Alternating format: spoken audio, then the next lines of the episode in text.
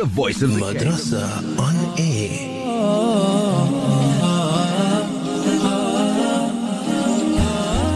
Assalamu alaikum wa rahmatullahi wa barakatuh and welcome back to your program Madrasa on Air, Developing Islam in Me. I'm your host Yasmina Peterson and we are joined in studio by none other than Sheikh Riyad Walls and Sheikh is of course heading up the LGM Educational Foundation.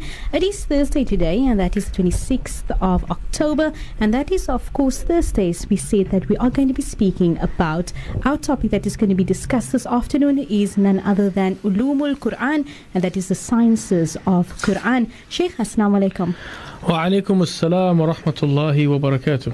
Sheikh, how are you doing this afternoon? Alhamdulillah Alhamdulillah Sister Yasmina Alhamdulillah, Sheikh, Alhamdulillah. Sheikh, our topic is going to be Ulumul Quran, the sciences of Quran. And also for those of you, just to be patient with us, we are going to be uploading that link in terms of the Google Drive onto our website. That is going to be on www.vocfm.co.za. We will be looking at doing that within the week and branching into next week, inshallah. But for now, I'm going to be handing over to Sheikh to do a brief introduction into our program for this afternoon, as well as becoming some informative information that Sheikh is going to be sharing with us. Sheikh Tafaddal. بسم الله والحمد لله والصلاة والسلام على رسول الله وعلى آله وصحبه ومن والاه أما بعد Sister Yasmina, respected listeners of the Voice of the Cape, I greet you all with the universal greetings of love, mercy and peace. Assalamu alaikum wa rahmatullahi wa barakatuh. Yes, Alhamdulillah, that Google Drive is now filling up. Uh, I have made a folder labeled Mutun, which is basically for the the texts, the four different texts that we're going to be dealing with for our four different subjects. Uh, Monday is, of course, fiqh. We're going to be doing the Manzuma of Abu Shuja, which is called Nihayat Tadrib. Abu Shuja, also a very famous work that has been studied here in Cape Town for many, many generations. And I know all of our senior scholars have all been exposed to this particular text. If I'm not mistaken, I even think that uh, and I stand to be corrected, um, had very solid knowledge about this text that we are going to be looking at the poetic form thereof, but the text that we're going to be looking at in fiqh on a Monday bi'idhnillah ta'ala. So I've uploaded the texts, I've uploaded what I have in the English language as well, I've uploaded the recitation, the audio clips of the texts, Aqidat al-Awam inshallah, that is for Tuesdays. I've uploaded that and Alhamdulillah we have a variety. Abu Shuja is written by a Shafi'i scholar. The Aqidat al-Awam, As-Sayyid Ahmad ibn Ramadan al-Marzuqi is a Maliki scholar. And uh, Wednesdays we have Al-Bayquni, our 34 line poem on the classification of uh, of ahadith. That is our first segment before we do the 40 ahadith compiled and collected by Al Imam Al Nawawi. Al Imam Bayquni is also a Shafi scholar. So we have a Maliki scholar, we have Shafi scholar, in fact, two Shafi scholars. It sounds a little bit biased here, but we're not being biased at all. It's just in terms of the text that we have chosen. And Alhamdulillah, today in our segment on Ulum al Quran, we actually have a Hanbali scholar. We have selected a text that uh, he is a very contemporary scholar, in fact, a scholar that is still alive and uh, is in Makkah al Mukarramah and has been an Imam and a Khatib of the Haram since 1991. None other than uh, Fadilat al Shaykh uh, Saud ibn Ibrahim ibn Muhammad al Shuraim. We all know him as Sheikh Shuraim. We have listened to his recitation of the Holy Quran from the Taraweeh in the days when only two of the Imams used to share the whole Taraweeh. In fact, I remember as a student in Medina, I used to listen to Sheikh Shuraim when I was memorizing the passages that were given to us at the university to memorize in the Quran. And uh, Sheikh Shuraim, just to give you a little bit of of background about him, uh, he was born on the 19th of January 1966.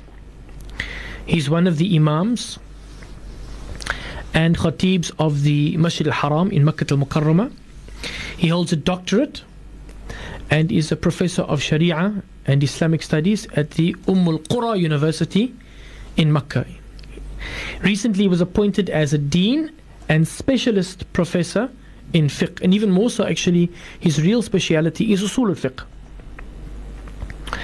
He is also known as a researcher uh, in fiqh and he follows the Hanbali madhab. So there we have a nice variety, alhamdulillah. We have a Hanbali scholar who has written our poem on Ulum al Quran. We have a Maliki scholar that has written our poem on Aqidah. We have a Shafi scholar who has written our poem on Hadith, and also a Shafi scholar who has written our poem on on fiqh. So Alhamdulillah, a nice variety. We don't mean to be excluding uh, the Hanafi scholars at all. In fact, inshallah, in the segment on f- of fiqh on a Monday, and I have mentioned this before, I'm mentioning it again, that inshallah ta'ala we are going to because the majority of our community follows the Shafi madhab, I've mm. chosen a text that is from the Shafi school of thought. But we're also going to be looking at how the other schools of thought agree and disagree with those positions that we're going to be giving, inshallah, on that program. Without going into too much detail, our detail will be on the Shafi school of thought, but we will make mention of the positions of the other scholars. Why? Because they are all based on the Quran and the Sunnah of our beloved Prophet Muhammad and all four can be followed. Even the one who follows in the Shafi madhab and he wants to, out of necessity, follow one of the other schools, there is no problem in doing that whatsoever. Man qallada imaman laqi Allah saliman. As one of the poets said, that whoever follows any of the four imams will meet Allah subhanahu wa ta'ala in a good state. So inshallah that is what we have lined up and inshallah I have uploaded the texts, I have uploaded the audio, I've uploaded where I've been able to find some English translation as well. And remember, our theme for this madrasa on air is something for everybody, something for the ordinary person that cannot speak the Arabic language but would like to learn. Inshallah, there's something for you. Some people who, mashallah, have maybe a slight background in the Arabic language, inshallah, something for you. Some who are well versed in the Arabic language, inshallah, something for you. Inshallah, for the students of deen, for the imams of the masjid, inshallah, we hope that whatever is put out here on this madrasa on air, which is on a community radio station for the entire community, inshallah, something for everybody. We hope through the grace and mercy of Allah subhanahu wa ta'ala. So coming back to Sheikh Shuraim, who is the author of our text that we're going to be dealing with today in our segment on Ulum al-Quran bi'idhnillahi ta'ala. He follows the Hanbali madhab. He is a judge and a writer who has composed many books. He leads, still to this day, he still leads Taraweeh prayers during Ramadan in Mecca and he has done so since 1991. Education wise, he studied at Arin Elementary School and then at the modern schools for secondary education, and then at Al Yarmouk North uh, High School. During the last years of his secondary school, he became a Hafiz of the Holy Quran. He graduated in 1983. He attended the Imam Muhammad bin Saud Islamic University in Riyadh, graduating in 1988. The following year, in 1989, he attended Ma'had Al-Ali Lil Qada, which is basically the High Institute for learning the profession of qada, of being a judge, and received a master's degree in 1992. In 1995, he pursued a PhD degree at the Umm al Qura University in Makkah al Mukarramah. We will definitely be continuing after the break. The program this afternoon is Madrasa on Air, and that's, of course, developing Islam in me. And we are speaking in the subject matter of Ulumul Quran, which is the sciences of Quran. Madrasa on Air.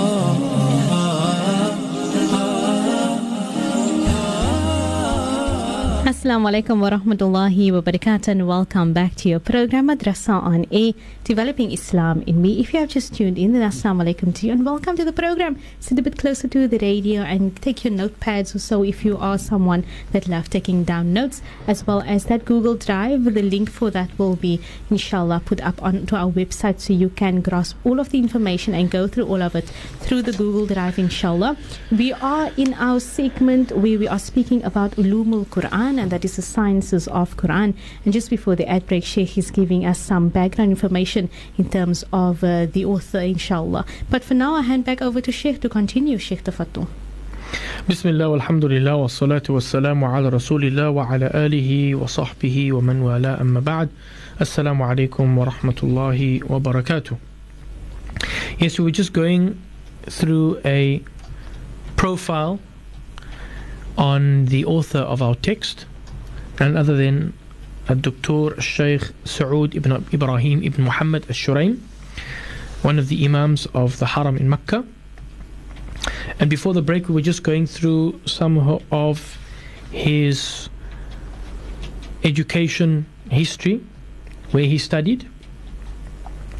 And that in 1995 was the last thing we mentioned, that he pursued a PhD degree at the Umm al Qura University in Makkah al Mukarramah. In as far as his career is concerned, in 1991 he was appointed as Imam and Khatib of Masjid al Haram. In 1992 he was appointed a judge in the High Court of Makkah al Mukarramah as he is a graduate of Mahad al Ali lil Qada. He studied Qada, he studied to be a Qadi, to be a judge.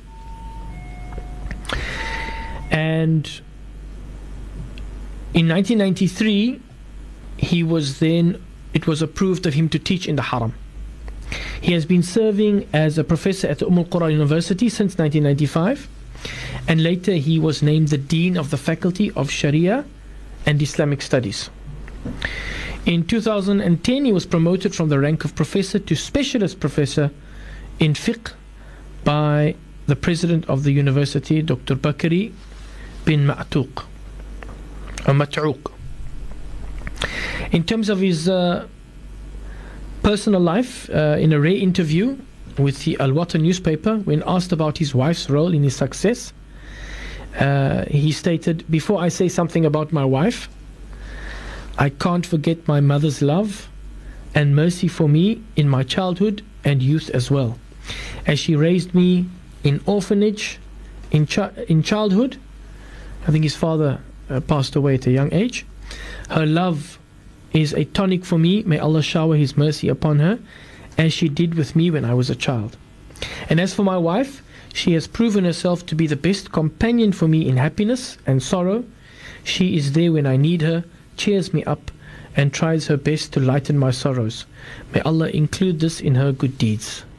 MashaAllah, very beautifully stated. And you know, this is the condition of us all, in the sense where we all have mothers, for those of us who are married, we all have wives. And with that, we all have weaknesses in terms of fulfilling the rights of our mothers and fulfilling the rights of our wives. Doesn't matter whether you're an engineer, a doctor, or the imam of the haram in Mecca. I mean, subhanAllah, I love it when I read things like this. It just shows you, at the end of the day, we're all human and we are all struggling with our own challenges and we are all trying our best with whatever we are doing to please Allah subhanahu wa ta'ala and to earn His rida bi'idnillah al-wahad al-ahad. So that's a little bit of a background on our author, uh, Sheikh Saud al-Shuraim. And he has written a poem called anazmul habir fi في علوم Wa Usul التفسير. Basically, a poem on the essence of this science of ulum al-Quran. And last week, if you remember, we did differentiate between the general term of ulum al-Quran, meaning the different sciences associated with the Quran, which would include ilm al-tafsir, which is the exegesis, idah or bayan of the kalam of Allah subhanahu wa ta'ala, the explaining of the words of Allah subhanahu wa ta'ala. It would include, for example, ilm al-qira'at, the different ways of reciting the Holy Quran. The subject of i'rab, ilm al-i'rab, which is basically knowing when there is a fatha, when there is a dhamma, when is there a kasra, when is there a sukoon, sukoon and why. You know, these would all be associated with the Quran. But as a single individual, independent science, Ulum al Quran, as I explained last week, is something different. Ulum al Quran as an independent science, as an individual science, refers to the sciences of, for example, the context and background pertaining to revelation. When did the first verse come down? When did the last verse come down? For example, what chapters are Makkiyah that were revealed before the Hijrah? What chapters are Madaniyah that which were revealed after the Hijrah? Looking at things like verses that are abrogating and verses that are abrogated. We're also going to look at in Ulumul Quran the nature of wahi, the nature of revelation, the different types of revelation that you get, and how the Quran was revealed to the Prophet. So, as an independent, individual science, that is the ulum al Quran that we are going to be to be dealing with, not in the broader sense of the word. And this particular poem, An-Nazm al-Habir, Nazm, literally means Jam' al-Kalimat. Nazm, to bring together words, to string words together in a poetic form. A manzuma, a manzuma is the opposite of manthura, and both fall under the title of mutun, texts, summarized text in particular. So a summarized text can either be a manthura or nathr, or it can be a manzuma or nazm. Manthura or nathr is prose, and manzuma or nazm is poet, poetry, is poetic. In the English language, anything that is educational, they wouldn't refer to it as, as poetry. Mm. And even in the Arabic language, the word for poetry is shi'ar. Shi'ar, which comes from shu'ur, from that which involves feeling, like lamenting.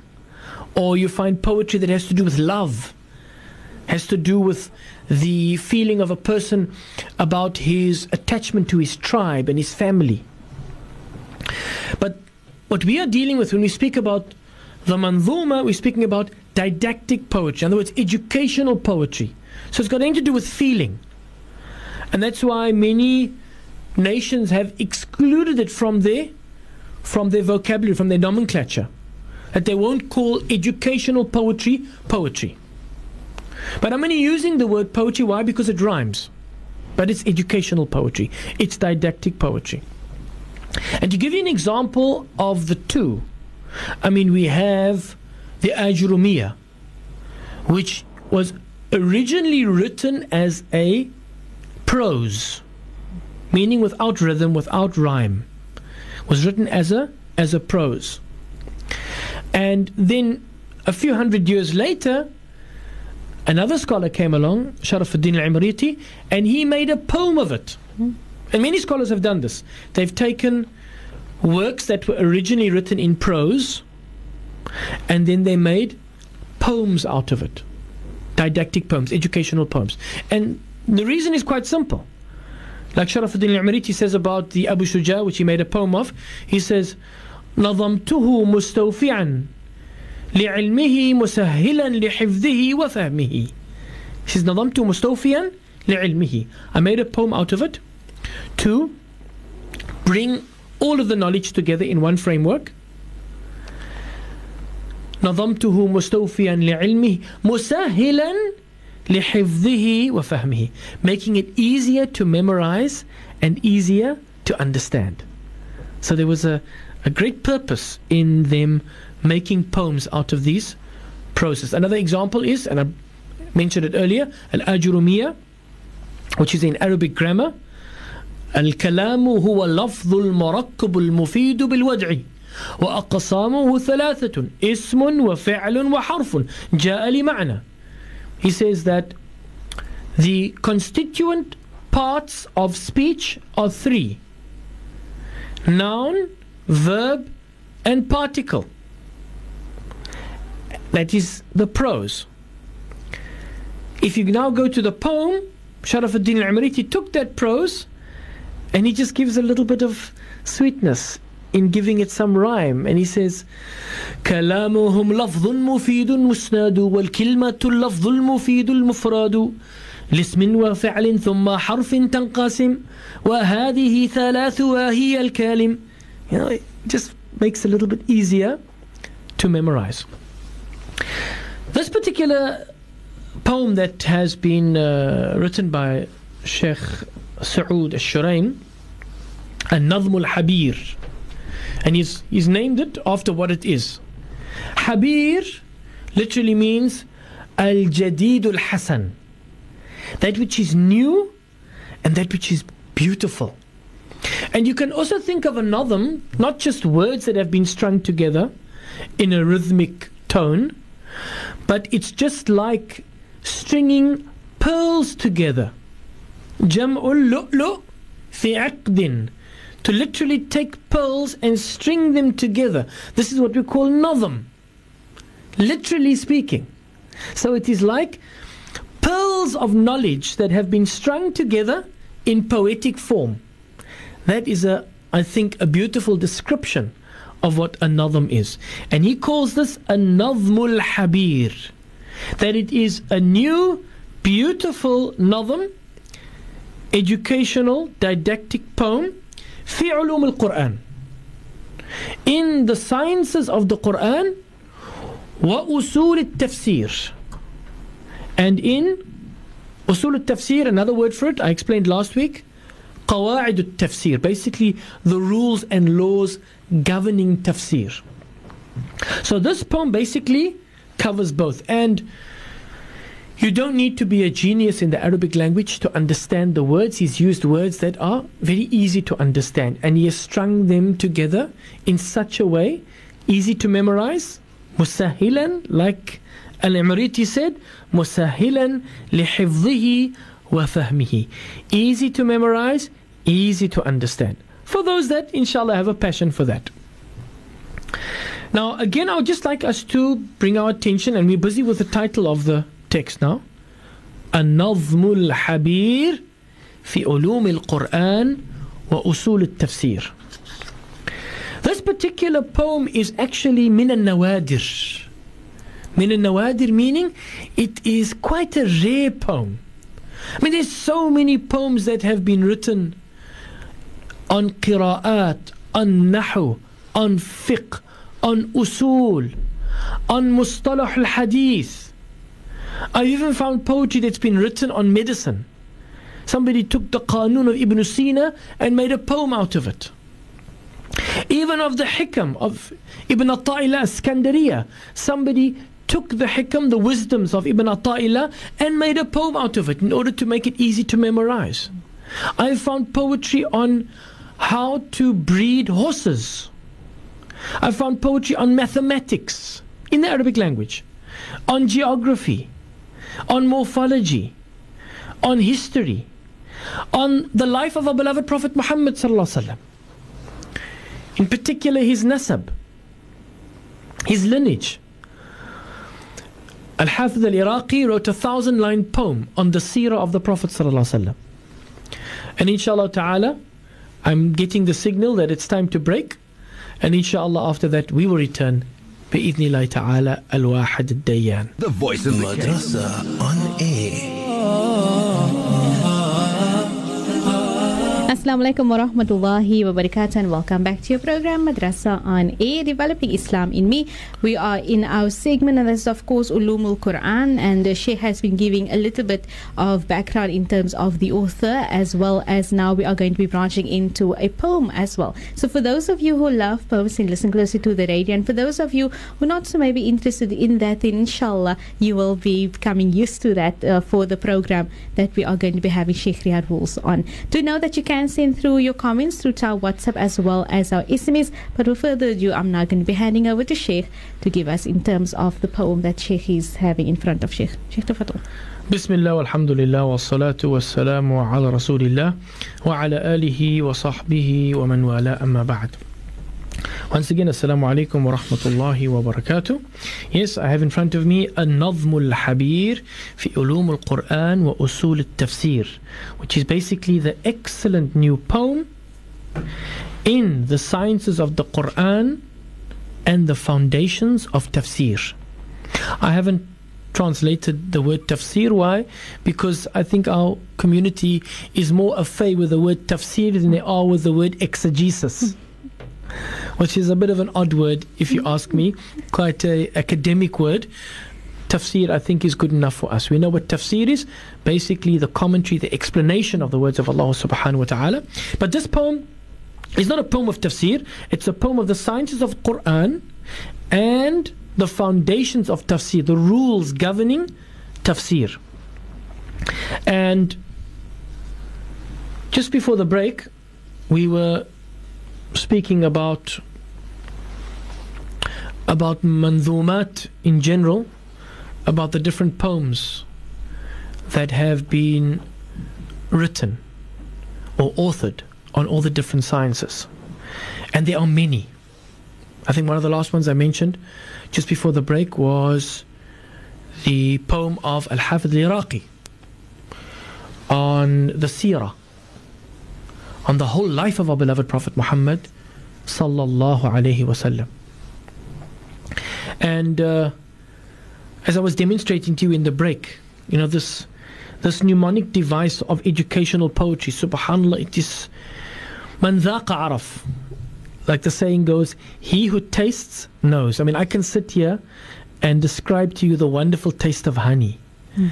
But if you've never tasted honey before, you will never ever be able to appreciate my explanation or my description of the taste of honey until you have tasted it. As I demonstrated in the break, for example, we'd all like to memorize the 20 grandfathers of our beloved Prophet Muhammad, which is confirmed. All the ulama agree that in terms of the nasab, in terms of the lineage of our beloved Prophet Muhammad sallallahu that it goes back to Adnan. Anything beyond Adnan, كذب النسابون. The Prophet says that the genealogists have lied. In other words, you'll get people with so many conflicting genealogies in terms of the further we go back. so the Prophet ﷺ basically what he is saying is that his lineage from his father until Adnan, this is authentic. Anything beyond that is spurious. In other words, it is it could be true, it might not be true. And Al-Hafidh al-Iraqi, mashallah, brings this together just in a few lines of poetry. Where he says, وهو ابن عبد الله عبد المطلب. أبوه وهو شيبة الحمدي نسب. أبوه عمرو هاشم والجد. عبدو مناف بنو قصي زيد. ابن كلاب أي حكيم يا أخي. وهو ابن مرة بن كعب بن لؤي. وهو ابن مالك أي ابن نضر. وهو ابن غالب أي ابن نضر. وهو ابن وهو ابن غالب أي ابن فهر وهو ابن مالك أي ابن النضر وأبوه كنانة ما أبرك والده خزيمة بن مدركة وهو ابن إلياس أي ابن مضر ابن نزار بن معد لا مرار وهو ابن عدنان وأهل النسب قد أجمعوا إلى هنا في الكتب. At the end he says وهو ابن عدنان and he is the son of Adnan وأهل النسب and the scholars of genealogy have all agreed in their books about the authenticity of this lineage of our beloved Prophet Muhammad sallallahu alaihi wasallam. So now, you, having memorized that, you can now go and Write down exactly without having a book with you, without having a laptop with you, without having your phone with you, you can now recall, using that mnemonic device, recall the 20 grandfathers of our beloved Prophet Muhammad sallallahu alaihi wasallam. And there are many poems written on the seerah, written in grammar, written in morphology, written in usul al-fiqh, written in fiqh, written in, in fact, there's a sheikh in Mauritania. Now we've been speaking about can you remember our poem for Hadith, Al Bayquniyah? How many lines? 34 lines. In Aqidah, Aqidat al-Awam, 57 lines. There is a sheikh from Mauritania, he's passed away now recently, Sheikh Addoud. He wrote a poem on the Mukhtasar al-Khalil, which is the main book in Maliki fiqh. Guess how many lines? 16,000 lines long. So we're still dealing with baby stuff here, you know, inshallah. But we, uh, we all have to uh, crawl before we, before we can walk, and we all have to walk before we can uh, jog, and we all have to jog before we can run. So inshallah, that's why I'm encouraging, I'm encouraging the mothers, especially the mothers listening, that you know once we've uploaded these uh, these poems in their rhythmic format as they are being recited, that put your child in front of the computer and let them memorize these texts. Mm. Inshallah, we can build on from that, inshallah, in the future for them. So, uh, ta'ala, um, are we coming up for another break now? Yes, we are. Sheikh. But inshallah, just before we go for the break, uh, I want to bring to our attention that as there are many poems that have been written in many subjects, in the science of ulum al-Quran, there is hardly anything. There is hardly anything. And this is why truly the name of this text is very appropriate because it is something new and excellent that Sheikh Shuraim, mashallah, has brought to the Ummah of Muhammad We break for ads now. When we come back, we'll continue with the show. Stay tuned. Madrasa on air. Assalamu alaikum wa rahmatullahi wa barakatuh and welcome back to your program Madrasa on A Developing Islam in Me. I'm your host Yasmina Peterson along with Sheikh Riyad Wolves in studio and shukran so much to everyone that's sent through their comments. Alhamdulillah.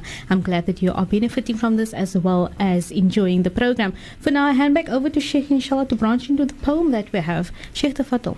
Bismillah alhamdulillah wa salatu wa salamu ala rasulillah wa ala alihi wa sahbihi wa man wala amma ba'd. Assalamu alaikum wa rahmatullahi wa barakatuh. Yes, before the break, I was just mentioning that in the science of ulum al-Quran, there is very little that has been authored in terms of manzumat, in terms of educational poetry. I think the most famous work that has ever been written, the most famous educational didactic poem that has ever been written on ulum al-Quran is the famous Manzumatul Zamzami Zamzami, which was written by uh, Abdul Aziz Az- Az-Zamzami. In fact, his grandfather, Ali Az-Zamzami, came from Shiraz in Khurasan. He came from Shiraz and he came to Makkah al-Mukarramah and he worked at the well of Zamzam. That's where he got his name from. Ali Az-Zamzami. And his grandson, Abdul Aziz Az-Zamzami, he wrote a poem. Basically, he took Al Imam Suyuti's book called An Nuqaya. An Nuqaya. Qaf. An Nuqaya. He took the book of Imam Suyuti. Imam Suyuti wrote this book on 14 different sciences, on 14 different subjects, but basically uh, just summarizing each subject in the book. So, and one of the subjects was Ulum al Quran in which he had uh, written the summary, on which he had written the summary.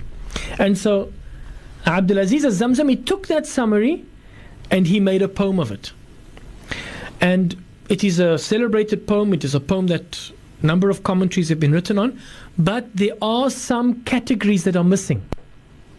That's why this work of Sheikh Shuraim is such a valuable, is such a valuable uh, text such a valuable work. Why? Because where there has been categories missing in Manzumatul Zamzami, he has brought those categories and made mention of them in his poem An-Nadhm al-Habir fi Ulum al-Quran wa Usul al-Tafsir. So inshallah ta'ala let us uh, just go through the rest of the of the title of, of this text that we are going to be going through inshallah ta'ala. And the ulama they say العلم يشرف بشرف موضوعه that the honor of a particular knowledge lies in the honor of the subject matter. So how do you know whether what you are studying is honorable or not? You have to look at the at the honor of the subject matter. The knowledge is called ulum al Quran. If we break it down, we have two words ulum, which is the plural of ilm, and we have Quran. What is ilm? Ilm literally means, linguistically, lughatan, ilm is knowledge and is naqidul jahl. It's the opposite of it's the opposite of ignorance. And ilm, you could define it as معرفة الشيء على حقيقته is to have knowledge of something as it is. Obviously, not to have knowledge of something which it is not. For example, when I pick this up, I have knowledge. What do I have in my hand? Cell phone. A cell phone. If I open it a little bit more clearer. So, do you know that this is a cell phone? Yes. Do you have knowledge that this is a cell phone? yes. Now, likewise, when I look at it, I also have knowledge mm. that it is a cell phone. So, knowledge of something is ma'arifatu shay ala haqiqatihi, is to have knowledge of something as it is, not as it is not. For example, if I had to, if I had to look at this and say that. Uh, you know, this is a notepad, Hmm. is that knowledge? No, because I'm saying that when I pick the cell phone up, I say I know this is a notepad. So it's actually the knowledge of something as it is not. Okay. So that's not that's not the essence of, or that's not the correct definition of ilm. Ilm is to know something as it is. And the opposite of knowledge is, is ignorance. In fact, the um, the poet says so beautifully. سلني إن جهلت الناس عنا وعنهم فليس سواء عالم وجهول said, Ask me if you don't know. Ask. Sali. Actually, not Salni. Sali in jahiltin nasa. Ask the people if you don't know. Ask the people anna wa anhumu. Ask the people about us and about them. فَلَيْسَ سَوَاءً عَالِمٌ وَجَهُولُ Because the one who knows and the one who doesn't know are not the same. Allah subhanahu wa ta'ala says so beautifully in the Quran هل يستوي الذين يعلمون والذين لا يعلمون Are they equal in reward? Those who know and those who don't know? And هل تستوي الظلمات والنور? You know, are the darknesses equal to the light? هل يستوي الأعمى والبصير? Is the one who is blind equal to the one who is uh, who can see. You know, so very important for us to understand what is the essence of this word, ilm. It is to know something as it is. That is literally speaking. Istilahan, technically speaking, the word ilm or the plural ulum is basically described as masail مختلفة مضبوطة في جهة واحدة that it is basically taking a variety of issues that are framed in a specific direction. A variety of issues that are framed in a specific direction. So, in other words, everything that we're going to be speaking about on this program of Ulum al Quran are basically all those issues that have to do with the Quran pertaining to its revelation, pertaining to where it was revealed, how it was revealed, pertaining to the abrogating and the abrogated, etc., etc., etc. So, a variety of issues we're going to be dealing with in a specific direction, the sciences of the Quran. Madrasa on air.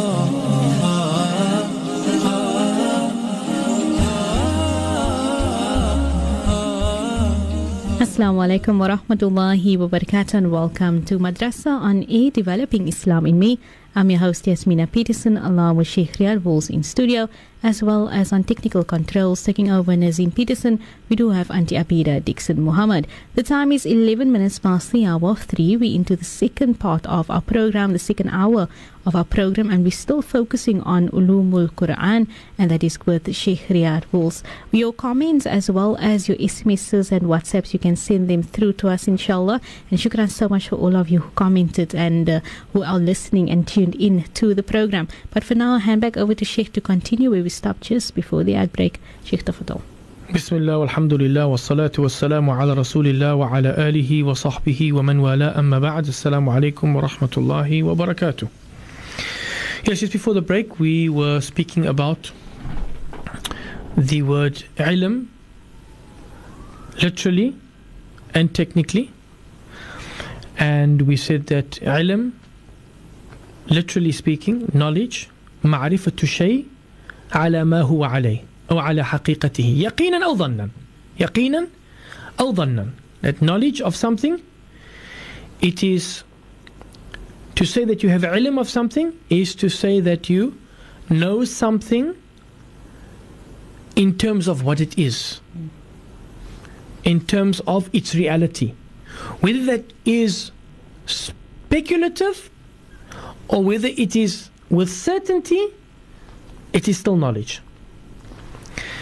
And um, we said that, technically speaking, when we're speaking about an ilm, a science or ulum, sciences, we said that it is a variety of issues that is framed in one direction. And then we look at the second word. We've got an habir, the new excellent poem. في علوم القرآن, علوم القرآن is two words. We've looked at the first one, now we look at the second word, Quran. And it brings me back to a statement I made earlier that العلم يشرف بشرف موضوعي that knowledge, the honor of a specific knowledge or a specific science is found in the honor of its subject matter. And what is our subject matter at hand? The Holy Quran, the kalam of Allah subhanahu wa ta'ala. You know, subhanAllah, I think sometimes we forget that when the Quran is being recited, Allah is speaking to us. That's what the ulama say. إذا أردت أن تكلم الله فقر... إذا أردت أن تكلم الله فادخل في الصلاة. If you want to speak to Allah, then go and make salah. وإذا أردت أن يكلمك الله فاقرأ القرآن. And if you want Allah to speak to you, then go and read the Quran. We're not saying speaking directly. No, Allah subhanahu wa ta'ala only spoke to Nabi Musa. وَكَلَّمَ اللَّهُ Musa تَكْلِيمًا Allah subhanahu wa ta'ala spoke to Nabi Musa directly. But we have the Quran, which is, as we believe, the uncreated speech of Allah subhanahu wa ta'ala. So when we read the Quran, it is Allah subhanahu wa ta'ala that is speaking to us. And these, there are examples of our pious predecessors. May Allah subhanahu wa ta'ala shower His mercy upon them and grant them of the highest places in Jannah. May Allah subhanahu wa ta'ala make us of their true followers until Yawm al Qiyamah. Like, for example, Sayyidina Ja'far al Sadiq, one of the great Imams of Ahlul Sunnah wal Jama'ah, that when he was speaking about uh, three beautiful verses in the Holy Quran, and um, inshallah, I want to share this with the listeners because, especially in the time that we are, are living, we're in need, we are so in need of these du'as that Allah has taught to us in the Holy Quran. He says, عجبت لمن خاف ولم يفزع لقوله تعالى حسبنا الله ونعم الوكيل. He said, I find it strange. The one that is overcome with fear and does not seek refuge in the words of Allah, that Allah is enough for us. Hasbunallah wa ni'mal wakil. That Allah suffices us and is an excellent protector for us. فإني سمعت الله بعقبها يقول For indeed I heard Allah say thereafter. So look how he's referring to to a verse in the Quran. He said, For indeed I heard Allah say thereafter. That when he hears the Quran, it is as if Allah subhanahu wa ta'ala is speaking to him. For indeed I heard Allah say thereafter, فَانْقَلَبُوا بِنِعْمَةٍ مِّنَ اللَّهِ وَفَضْلٍ لَمْ يَمْسَسْهُمْ سُوءٌ Because that's what comes next in the verse. That after they said, Allah is sufficient for us and an excellent protector, they returned with the favor of Allah and no harm came to them. He then said, وَعَجِبْتُ لِمَنِ اغْتَمْ ولم يفزع لقوله تعالى لا إله إلا أنت سبحانك إني كنت من الظالمين What is he referring to? He's referring to the verse in which Allah subhanahu wa ta'ala narrates to us the story of Nabi Yunus when he was in the darkness of the belly of the whale فنادى في الظلمات so he called out in the darkness لا إله إلا أنت Said, there is none worthy of worship except you, Ya Allah. And Ja'far Sadiq is saying, Ajibtu liman ikhtam. I find it strange for the one who is overcome with anxiety or distress. And how many of us are anxious in today's world? How many of us are ridden with, with stress and distress and anxiety and hysteria and depression? So he said, I find it strange the one who is overcome with this type of anxiety that does not seek refuge in these words, La ilaha illa anta, subhanak. Glory be to thee. You are free of all imperfection. إني كنت من الظالمين Indeed I was of the wrongdoers. فإني سمعت الله بأقبها يقول For indeed I heard Allah say thereafter فاستجبنا له And so we answered his prayer ونجيناه من الغم And we saved him from the anxiety وكذلك ننجي المؤمنين and so do we save all the believers not just prophets any of us who make this dua لا إله إلا أنت سبحانك إني كنت من الظالمين and then he said وعجبت لمن مكر بي and I find it strange the one who is plotted against this world has become filled with a lot of treachery a lot of hypocrisy a lot of collaboration in people plotting against each other in an evil way. May Allah subhanahu wa ta'ala safeguard all of us. Ameen. So he said, I find it strange the one who is plotted against and does not seek refuge in the words of Allah subhanahu wa ta'ala. وَأُفَوِّدُ أَمْرِ إِلَى اللَّهِ إِنَّ اللَّهَ بَصِيرٌ بِالْعِبَادِ I surrender my matter to Allah. Indeed, Allah sees all that the servants are doing. فإني سمعت الله بأقبها يقول For indeed I heard Allah saying thereafter Referring to the verse The kalam of Allah the uncreated speech of Allah when you read the Quran Allah is speaking to us for indeed he said I heard Allah say thereafter فوقاه الله سيئات ما مكروا What was the dua? He said, I find it strange, the one who is plotted against and does not seek refuge in the words of Allah, that I surrender my matter to Allah. Indeed, Allah is all seeing of what the servants are doing. For indeed, I heard Allah say thereafter, and so Allah saved him. فَوَقَاهُ اللَّهُ سَيِّئَاتِ مَا مَكَرُوا Allah saved him from the evil of those who were plotting against him.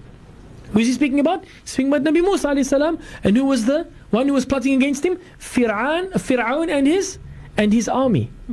وحاق بآل فرعون سوء العذاب and Allah subhanahu wa ta'ala destroyed Fir'aun and his army.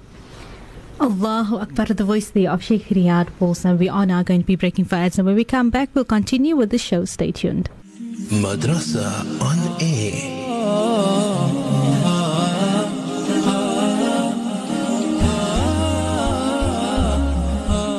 Assalamu alaikum wa rahmatullahi wa barakatuh and welcome back to your program Madrasa on Air Developing Islam in Me. I'm your host Yasmina Peterson and we are still in studio with Sheikh Riyad Wools and we are still in our session in terms of we are looking at the subject matter of Ulumul Quran that is of course the sciences of Quran and thereafter also branching into many other subtopics as well as uh, stories that Sheikh has been narrating to us and so forth. But for now I hand back over to Sheikh to continue where we stopped. Sheikh Tafadal.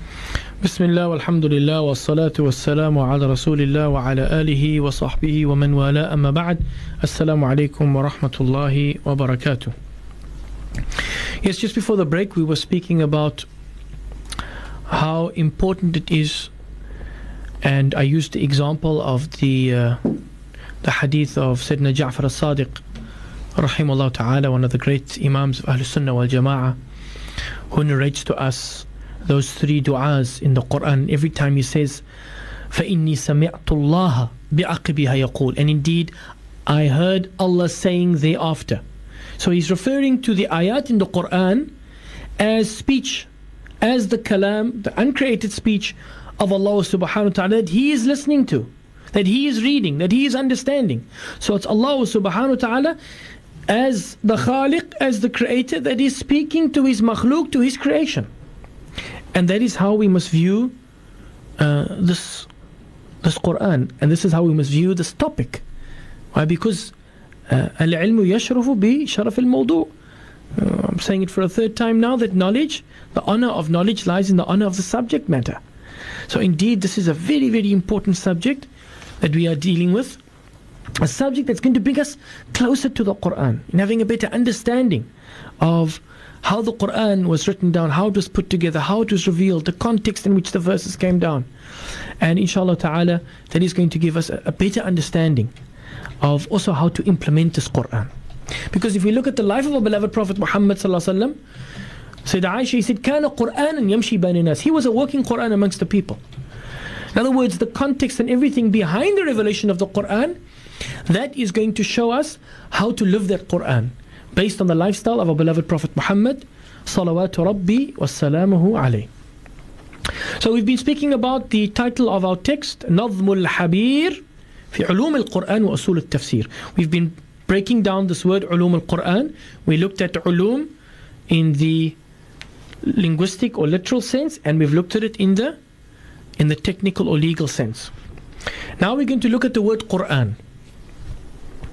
The word Quran comes from the word قرأ يقرأ قراءة أي قرآنا which means to read قرأ بمعنى تلا قرأ with the meaning of recitation قرأ also has another meaning which is جمع which means to bring together that's why the word قرية which is a word in the Arabic language that we use for a village or a town why do we call it qarya?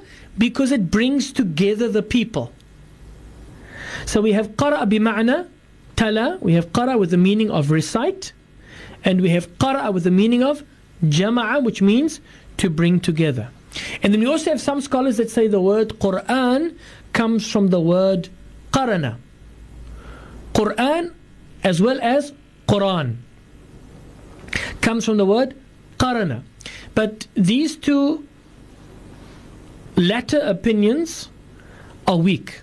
The strongest opinion is that the word Quran is a synonym for the word qira'ah, which means a reading. So the Quran is a reading. Yes, it does. If you look at between the two covers of the Mus'haf, the Quran brings together all the verses and all the chapters. It has that meaning. But in terms of the correct meaning or the correct word from where or meaning from where the word Quran has been derived, it is the word qira'ah. So the Quran is maqru. And it is on the scale of fu'lan. Fu'lan. In other words, if I can think of some examples, غفر يغفر غفرانا. To forgive. غفرانا. غفر يغفر غفرانا. رجح Rajaha, the other example that I can think of is Rajaha yarjahu rujhanan, which means to outweigh. So qara'a yaqra'u Qur'anan. And there's a perfect example in the Holy Quran where Allah subhanahu wa ta'ala says in um, in uh, in I think it is Surah Al-Qiyamah. Oh, no, sorry, Surah Al-Muzammil. لا سورة المزمل لا تحرك به لسانك لتعجل به إن علينا جمعه وقرآنه فإذا قرأناه فاتبع قرآنه Surah Al-Qiyamah. What am I talking about? Surah Al-Muzammil. Surah Al-Qiyamah. If uh, I say anything that is correct on this program, it's from Allah. And if I make any mistakes, it's from myself. Inshallah, don't forget that uh, we are all human.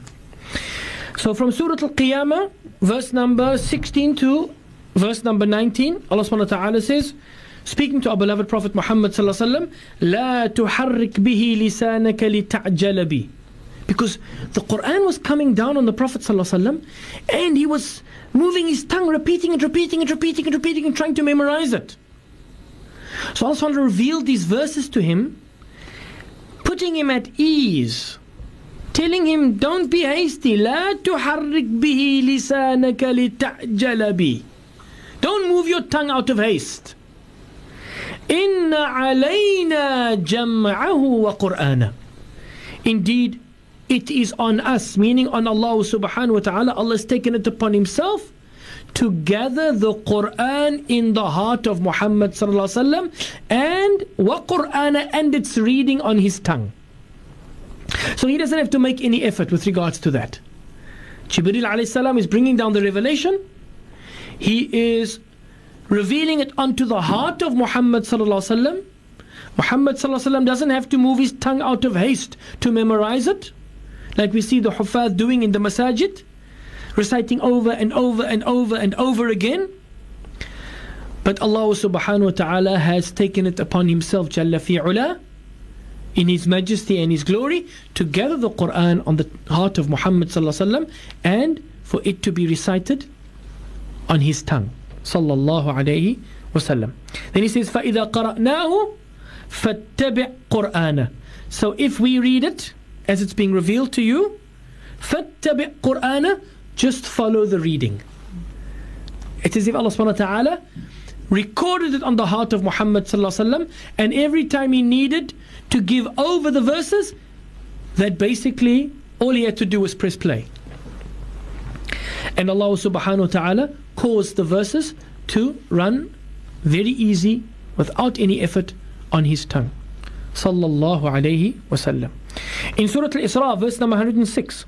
وَقُرْآنًا فَرَقْنَاهُ لِتَقْرَأَهُ عَلَى النَّاسِ عَلَى مُكْثٍ وَنَزَّلْنَاهُ تَنزِيلًا And the Quran we have divided it up. Remember, it was revealed piecemeal over 23 years. Laylatul Qadr, it came down from the Lawh al Mahfuz to the heaven of this earth, from the preserved tablet to the heaven of this earth. That, what, that is what happened on Laylatul Qadr. Inna anzalnahu fi Laylatil Qadr. Indeed, we have revealed it on the night of power. Laylatin Mubarakah in uh, Surah Dukhan. We have revealed it on a blessed night. From the Lawh al-Mahfuz, from the preserved tablet, ila sama dunya to the heaven of this earth, and then piecemeal over 23 years. He divided it up. Allah subhanahu wa ta'ala divided it up in terms of its revelation to Muhammad sallallahu alayhi wa sallam. وقرآنا فرقناه لتقرأه على الناس. So قرآنا لتقرأه فرقناه لتقرأه قرآنا we have sent down this reading in portions. We have divided it up so that you might read it to the people in stages. So this is the origin of the word Quran is qara'a yaqra'u qira'atan. quran maqru matlu. It is something that is read. It is something that is that is recited. That's in terms of the the linguistic origin of the word Quran. In terms of the technical definition of Quran, it's something that we did touch on uh, on last week, but inshallah, just to uh, refresh our memories. Because if somebody had to ask you, okay, give me a definition of the Quran, what do you do? You say, okay, uh, the Quran, Bismillah ar-Rahman ar-Rahim, Alhamdulillahi Rabbil Alameen, Ar-Rahman ar-Rahim, and then you end with uh, ملك الناس إله الناس من شر الوسواس الخناس الذي يوسوس في صدور الناس من الجنة والناس That's the Quran ما بين الدفتين That which is between the the two covers of the of the Mus'haf. How long is that going to take you to read that whole Quran? So the Quran has a definition and it's the ulama have formulated the Quran so well, the definition of the Quran, the istilahi or legal or technical definition of the Quran, they formulated it so well as to only mean the Quran that was revealed or the kalam, the speech of Allah, the uncreated speech of Allah that was revealed to Muhammad excluding all other revelations and excluding all other speech of Allah subhanahu wa ta'ala. So what is the definition? It is kalamullahi ta'ala al-munazzalu ala Muhammadin sallallahu alaihi wasallam in some of the definitions biwasitati Jibreel via Jibril alayhi salam. Al-mu'jizu bilafzi walau bi aqsari suwari. It is the speech of Allah revealed to Muhammad sallallahu via Jibril. It is mu'jiz. I explained that last week. What is mu'jiz? Rendering others unable.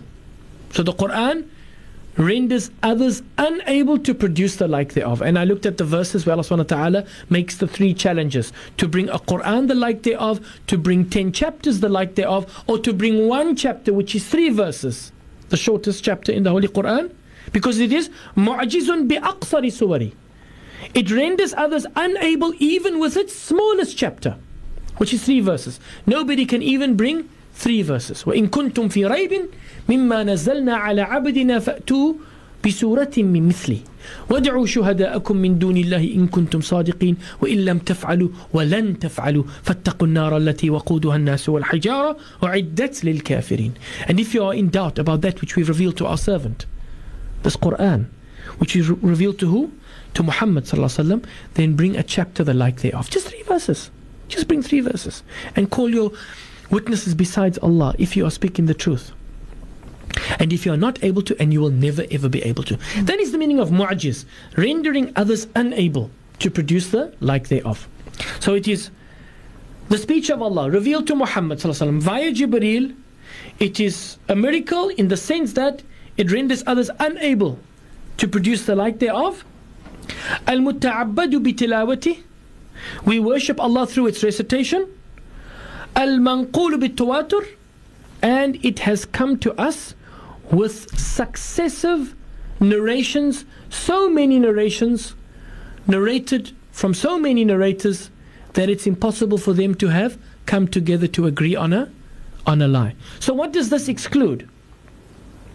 If we take number one, Kalamullah Ta'ala, the kalam of Allah, the speech of Allah is unlimited.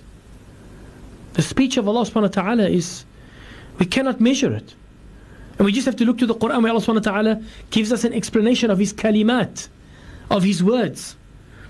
Where Allah subhanahu wa ta'ala uh, says, for example, in Surah Al-Kahf, verse number 109, قل لو كان البحر مدادا لكلمات ربي لنفد البحر قبل أن تنفد كلمات ربي ولو جئنا بمثله مددا so if we say, if we just had to say the Quran is the kalam of Allah, which kalam? Because here in Surah Al-Kahf, Allah subhanahu says, say to them, O Muhammad that if the ocean was ink for writing the words of my Lord, if the ocean was ink for writing the words of my Lord, the ocean would be completely used up before all the words of my Lord could be written.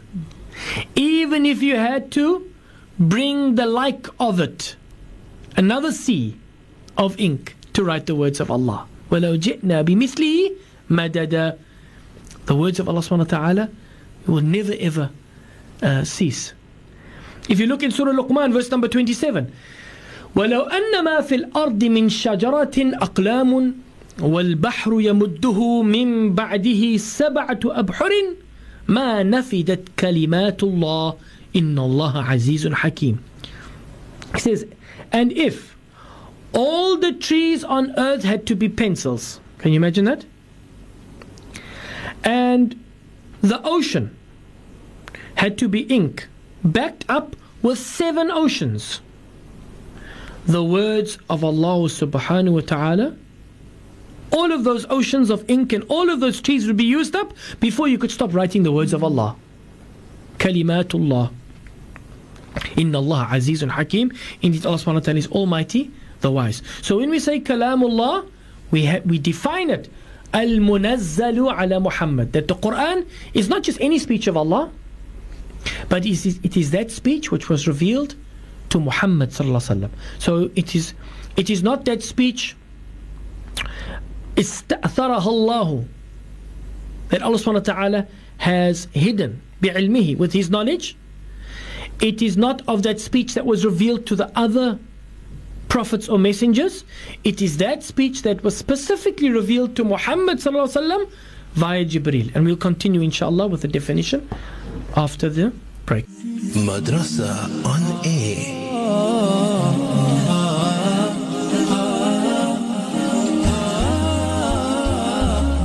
Assalamualaikum warahmatullahi wabarakatuh and welcome back to your program Madrasa on Air Developing Islam in Me. I'm your host Yasmina Peterson along with Sheikh Riyad Walls in studio and now I'm going to be handing right over to Sheikh to continue where we stopped just before the ad break inshallah. Sheikh Tafaddal.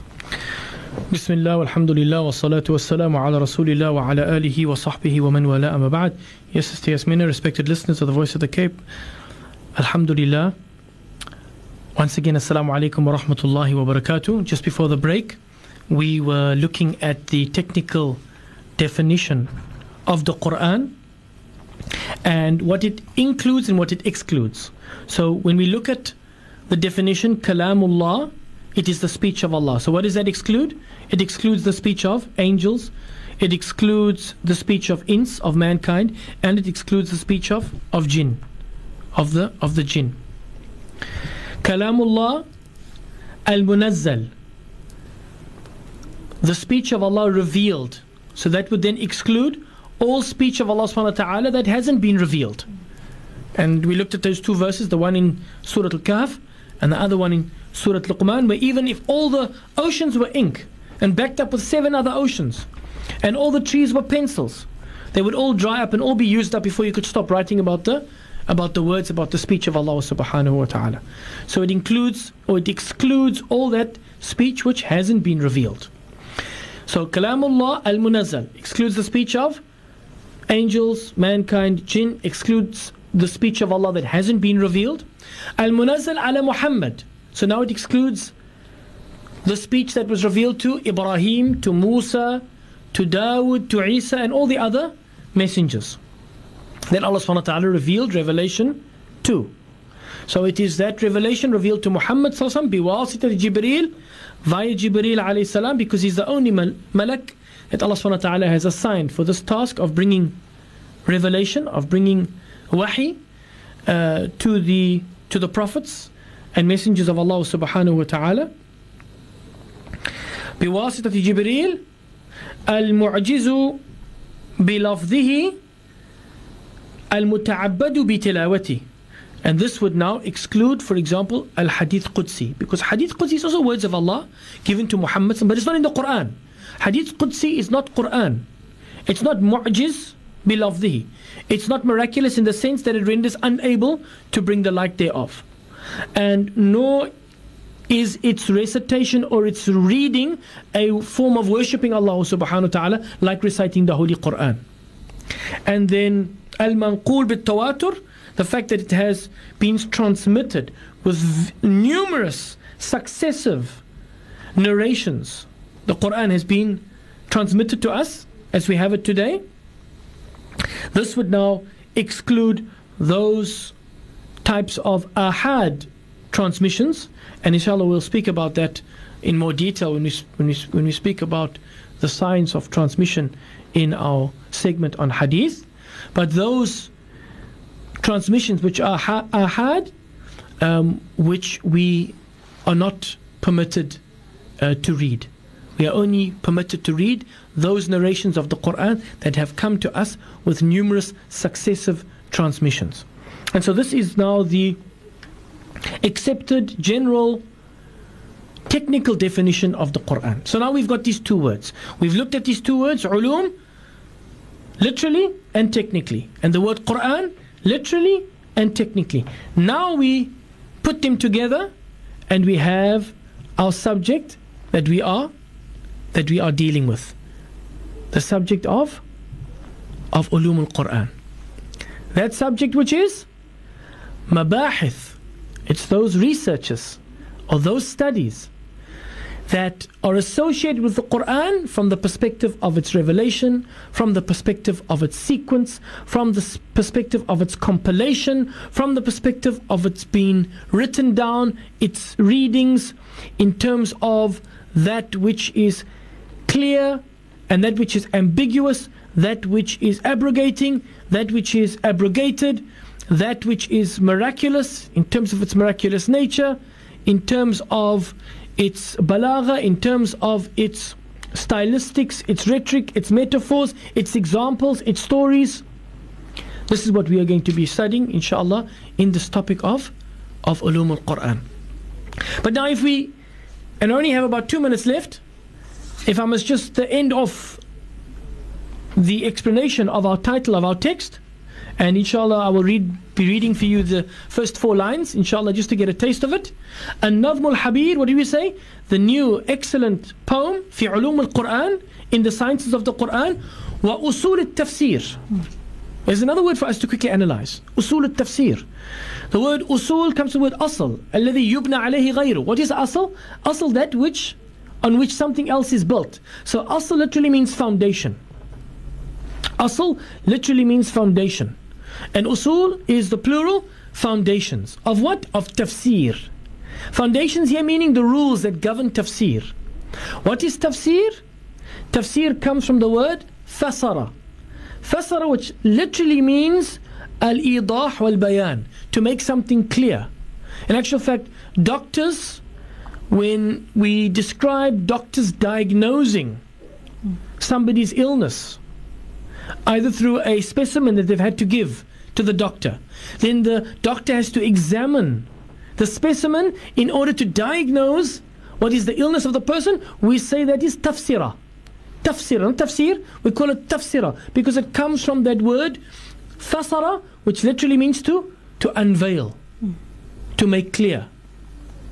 And if that is to do with meaning, so fasara, that which makes clear with regards to meaning, and safara, safara literally means to unveil that which is hissi, that which is tangible.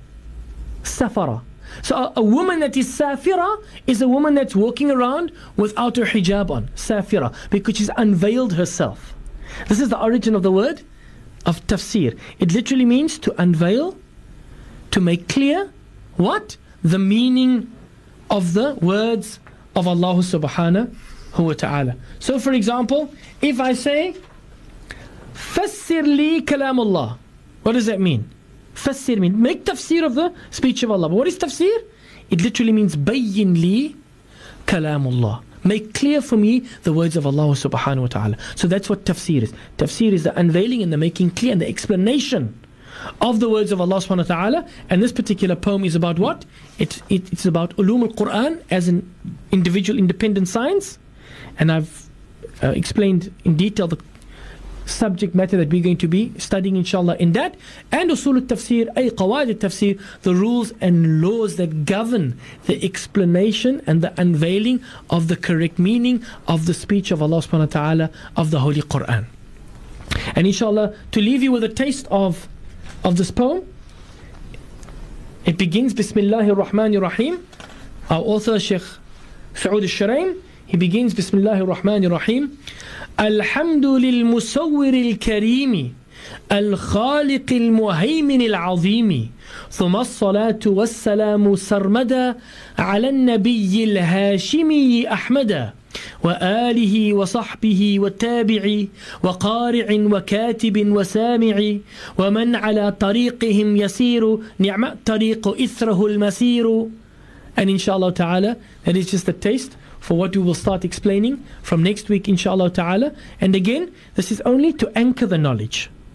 For those who are not interested in the poetry or interested in memorizing it or even understanding it, you must still listen because this we're only going to use as an anchor on which we're going to build, inshallah, and anchor all our knowledge that we're going to learn about the sciences of the Quran.